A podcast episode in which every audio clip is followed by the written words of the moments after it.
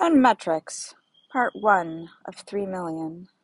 This is Amy Writes Words, number 20. It's a hard week for me. The precipice of the solstice approaches. I've had to move my morning writing hours from 9 to 11 to 10 to 12. My heart is frozen. I've been thinking about my essay last week. As I remarked on Twitter, no one wanted to touch that thing.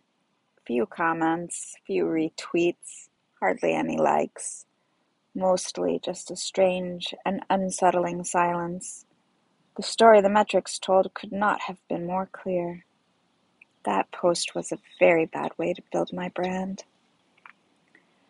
It was edgy, said Max. You've always been edgy. Late the other night, I found myself staring at the analytics for a tweet of mine. View tweet activity is like staring directly into the abyss, I wrote in my journal. My most popular tweets have been jokes tacked onto jokes other people have made, usually about poop. Clever dances, poop jokes, cats. That's what makes you popular on the internet. In November 2012, I spent about a week in the locked ward at Beth Israel Deaconess Medical Center, where I was three times given electroconvulsive therapy. See my other newsletter, Whoa, this week for more. When I was not getting ECT, I mainly cried, and when I was not crying, I read Mary Oliver poems out loud to some other people in the ward. Psych wards are, at their best, dull People sit in the common room all day doing nothing, arguing lackadaisically over the television, waiting their turn on the Windows 95 computer set up in the corner next to the community fridge people will steal your food out of. People will listen to anything you say that is not unpleasant. They're tired. They are medicated. They are down on their luck. They're here for the first time or the 30th they don't know what's coming next. It's a liminal place. What was coming next for me was Thanksgiving dinner. It was a big meal with a lot of people.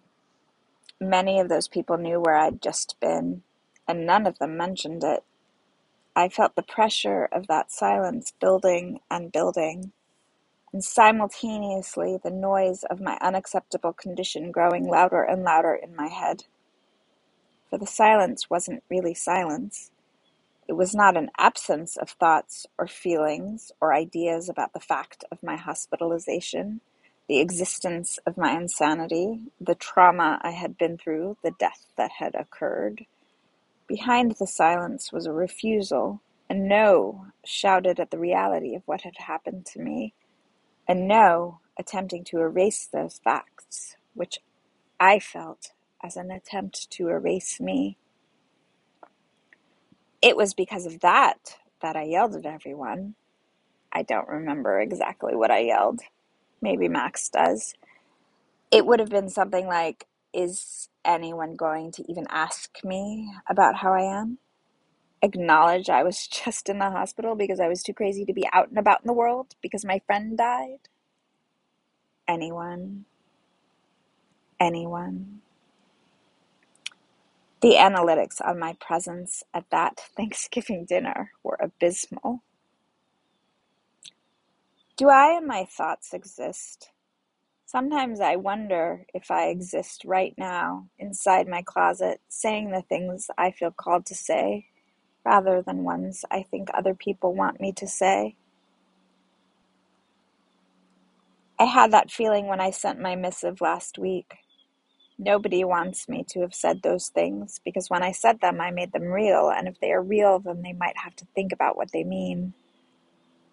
Someone messaged me, Thank you for saving slash ruining my life. A friend said, Someday the people who were taken aback are going to thank you. They're going to tell you it was a jagged pill, but once it got lodged in their throat, they couldn't unsee it. Until years later, they made some new choices. One more quote from Czeslaw Milosz. I'm sorry, and in a recording, I can't have Max pronounce it for me. I can't pronounce his name.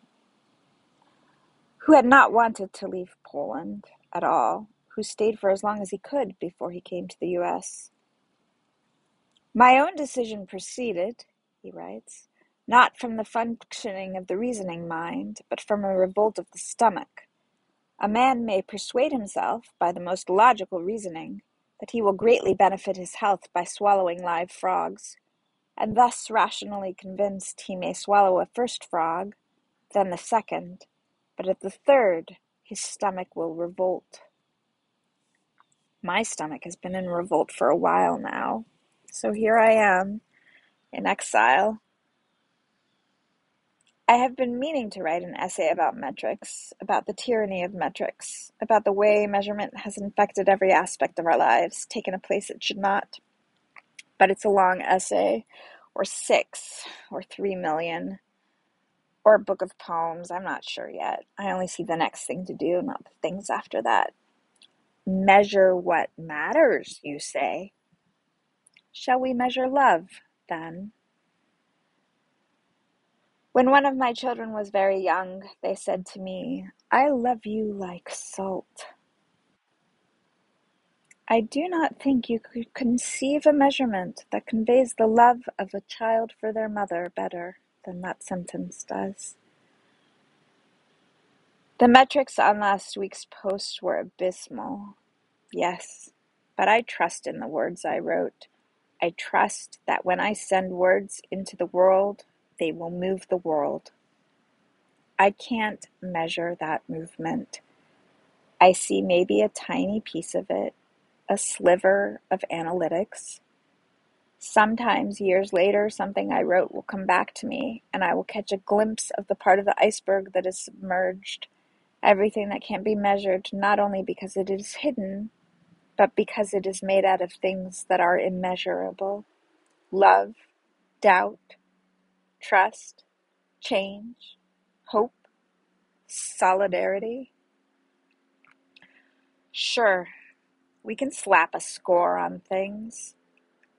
How much anxiety did you feel when I asked you to consider that you might be lying to yourself about your work? I could ask.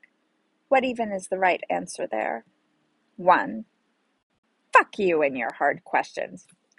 Unsubscribe. Two, quietly forwarded this to three friends with commentary. Ugh. And then I poured myself some scotch. Three. I retweeted it, even though I was scared. Four. Preach! None of those answers would tell me precisely what I would like to know, which is precisely how much difference my words might make in the grand scheme of things over a long stretch of time. The unsubscriber might turn out to be the person who years later does something different because of the words, and the different thing might be a very important different thing, while the enthusiastic retweeter may go on doing all the things they were doing anyways. I don't know. I just finished up recording a talk for RubyConf about debugging product teams. In this talk, I make a case for accepting the limitations of your observations and your influence. I say it again and again. I'm very concerned that people not burn themselves up trying to change things that are outside of their control. And yet, here I am saying something different that I take on faith that I am having some kind of impact that cannot be measured and that I may never know. In the one place, I'm arguing for the acceptance of limited impact, and in the other, right here, I'm arguing that impact is hard to measure, and I believe that mine is bigger than I can see. Why are these two different messages? I asked myself. So I have been pondering that. They are two different messages because the purpose and timescale of the problems are different. The lifetime of a job or a product team or a business is short. The lifetime of the universe is long. I'm not managing teams right now. I don't need to ship anything by Q4. What I'm doing right now is something different, and I'm not in any hurry to get results. I'm blowing on dandelions. Sure, I'm breathing flames, so the dandelion fluff is on fire. But mostly I just hope to make more dandelions grow. Plant a seed of fiery fluff in some hearts and see what comes up in the spring, and the spring after that, and the one after that. Recognize that these fire type dandelions I'm spreading will go places I haven't been, evolve into Pokemon I haven't I have never seen, who have powers I can't imagine and will will win battles I will would never have the chance to fight myself. Believe in that. That, my friends, is my hope in the dark. That I can sit here on the floor of my closet surrounded by too many shoes and write some words that touch people, plant seeds, strike sparks, move the world. Because things are scary and we need to do some things differently. We all know it. We all see it even if we don't want to. Who wants to see this shitty reality we've got? It hurts too much to see it straight. It hurts me too. But what good are we to ourselves, to each other, to our children, to the world, if we can't look just a little, see all the systems we're stuck in and how little influence we might have?